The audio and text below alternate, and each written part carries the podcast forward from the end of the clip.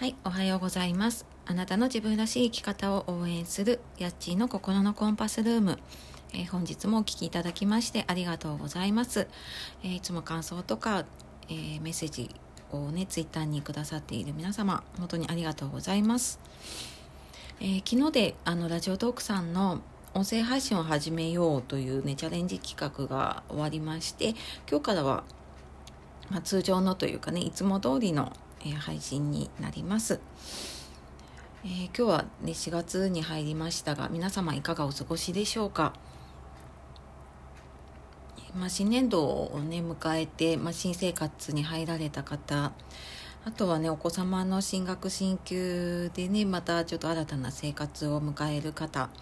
いらっしゃると思います。まあ、そんな中ちょっと例年と違ってあの先のことがねいろいろ読めなくって不安に思っている方もたくさんいるかと思います。でももちろん私もそうです。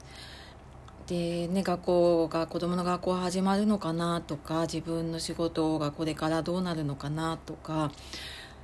きっと考えることが多いと思います。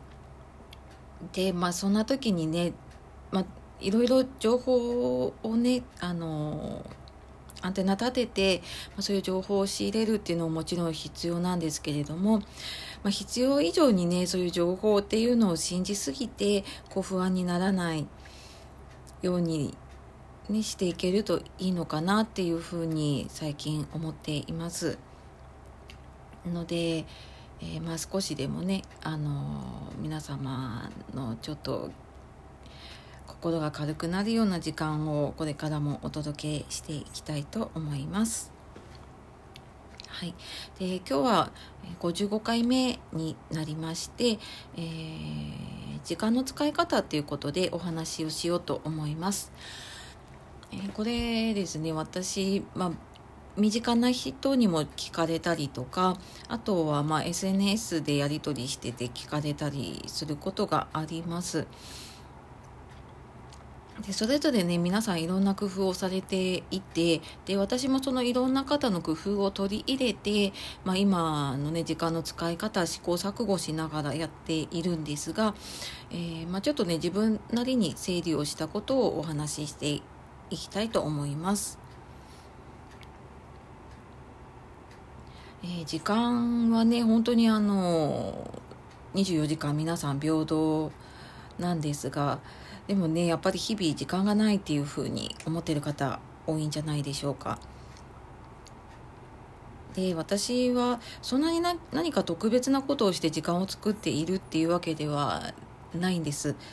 で、まあ、ただ、えーそうですね意識してやってることが3つあるかなと思っています。で、まあ、まずはですねあの朝活をやっています。まあ、以前もお話ししたかもしれないんですけれども、えー朝ですね、まあ、4時半ぐらいとかに起きて、まあ、それから、まあ、少し私はストレッチをしたりヨガをしたりとかして、まあ、そこから、えー家のことをやるまでの間平日だと本当に30分1時間ぐらいあ1時間ぐらいかな1時間ぐらいだったりしますし、まあ休みの日だと2時間ぐらいね朝まとまった時間が取れたりします。であの朝活ってでもね皆さんこう朝方の方もいれば夜型の方もいるので、まあ、皆さんに朝活いいですよとは私もねあのおすすめはできないんですけれどもあの自分のねライフスタイルに合わせて、まあ、次の日ね仕事朝早く起きなきゃいけないから夜更かしできないとかあのやっぱりね家族がいるからなかなか夜遅くまで起きてて次の日朝起きるのが大変っていう方だと、まあ、朝ちょっと早く起きて時間を使うっていうのはすごく有効かなと思います。でまあ、そうは言ってもね私も休みの前の日とかになるとやっぱり夜の方がまとまった時間が長く取れたりもするので、えーまあ、夜活というかね夜に結構集中してやることなんかもあります。で、まあ、その時に合わせてねちょっと自分のこうままとまって集中できる時間っていうのがどこに取れるのかなっていうのを考えてみるといいのかなと思っています。で2番目が、えー時間を見える化する、まあ書き出すっていうことをやっています。で私は手帳を使ってるんですけれどもこれもスマホのねアプリのカレンダー、まあ、いろいろあると思います Google カレンダーとかね使ってる方も多いでしょうし。まあ、そんなのでこう、えー、時系列が分かるような形で、えー、何時から何時まで仕事とか何時から何時、えー、通勤とかそういうのが分かるような形で書いていくと自分がど何にどれくらい時間を使っているのかっていうのが分かるので私はこれを、ま、うんと前日の夜かもしくはその日の朝とかに、えー、確認をしたりとかしています。であとその間の時間にやること、まあ、例えば本を読むでもそうですしあと、まあ、ブログを書くとか、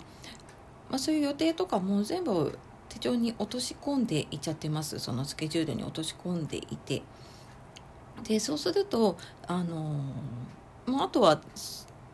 特にこうイレギュラーなことがなければ、まあ、その通りにこう、えー、時間を過ごしていけばいいだけなのであじゃあ今何やろうかなっていうことがなくなります。でそうすることでねそのあ何やろうかなとかどうしようかなっていう考える時間とか、まあ、そこにこうあの使われる思考っていうのがなくなるので、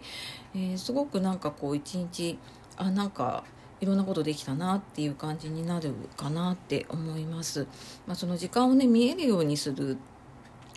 ことですごく分かりやすかったりあとは、まあ、自分がどうしても取らなきゃいけないここはもう会社に行っている時間とか、まあ、ここは家族の、ね、家のことをやらなきゃいけない時間とかを取っていった時に、えー、多分隙間の時間っていうのがねできると思います。でまああのそれはねまあ、な何かしらやってるんだと思います、まあ、もしかしたらこうスマホいじってるかもしれないし、えー、ちょっとこうゆったりとねあのぼーっとしてるかもしれないですし、うんまあ、もしくはちょっと、えー、作業の時間がねずれてその時間使ってるかもしれないしっていうのがあるかと思うんですがあなんかそういう隙間があるなっていうのを見つけるっていうのもすごく大きいなと思っています。で、まあ、そうやって、えー、自分の中でね浮いている時間とか、えー、まあ、これやってるんだけれども例えば通勤しながら何かができるんじゃないかっていうのをそこを見ながら、えー、考えていくっていうのが3番目ですね。えまあ、ながら時間を使うっていうことで例えば通勤電車だったり車だったりの時だったら、えー、まあ多分ね音楽聴いたりとかしてる方もいるでしょうしあと私はあの本をねあの紙の本を読む時間がなかなか取れないので、えー、 Audible という耳読書をしたりとかあとは Kindle ですね。電子書籍を、えー、携帯で読み上げてもらってそれを聞く、まあ、それも耳読書なんですけれども、まあ、そういうのでちょっと読書時間を取るようにしていたりします。であとはですねあのま、もちろん YouTube 見たりとかねその家事をやりながら YouTube を見たりとかあとは私も自分が音声配信をしているのもあるんですけれども他の方のね、えー、 Voicy という番組で、えー、ちょっと他の方のまあ、そういう話を聞きながらインプットしたりそこでちょっと気になったことをね自分なりにちょっと調べていったりとか、まあ、そういうのとかも、えー、まあ、結構朝かな朝なんか家のことをやりながらそういうのをワイヤレスのイヤホンで聞きながらやっていたりとかします。まあ、結構なんかルーティンなね家事とかやっている時って、まあ、そんなにこう頭使っていなかったりするのでなんか結構いろいろ本をね耳から聞いたりとか、まあ、そういうなんか自分の聞きたい情報っていうのをねあの入れるっていうのは意外とできるなっていうふうに思っています。まあ、ただねご家族いる方だとなかなかこうイヤホンしてるとあの話しかけられても気づかなかったりっていうのがあるので私はまあそういう時はワイヤレスなので片方だけにしてで、まあ、一応周りの音も聞こえるしその声も入ってくるしっていう状態で、まあ、家のことをやってることが結構多いです。でまあだんだんね家族もそれに慣れてきているのではいあのー、別に話しかけないわけでもないし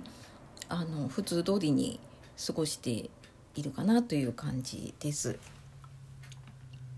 はいまあ、そんな感じでですね今日はあの時間の使い方っていうことでね、まあ、あの朝活をしたりとか時間を書き出したりながら時間を使ってみたりっていうことで、えー、まあ、これもね一度決めたらずっとこれでやるってなかなかね難しいと思います。で私もきっとこれからねいろんな方のやり方を聞いたりとか自分で試してみたりしながらあのよりねいい方法というか自分に合った方法を見つけていけたらと思っています。でまたなんかなんかこんなこともできたなって思った時には、えー、ちょっとお話できたらいいなと思っております。はいというわけで、えー私なりのま時間の使い方ということで今日はお話しさせていただきました。では素敵な一日をお過ごしください。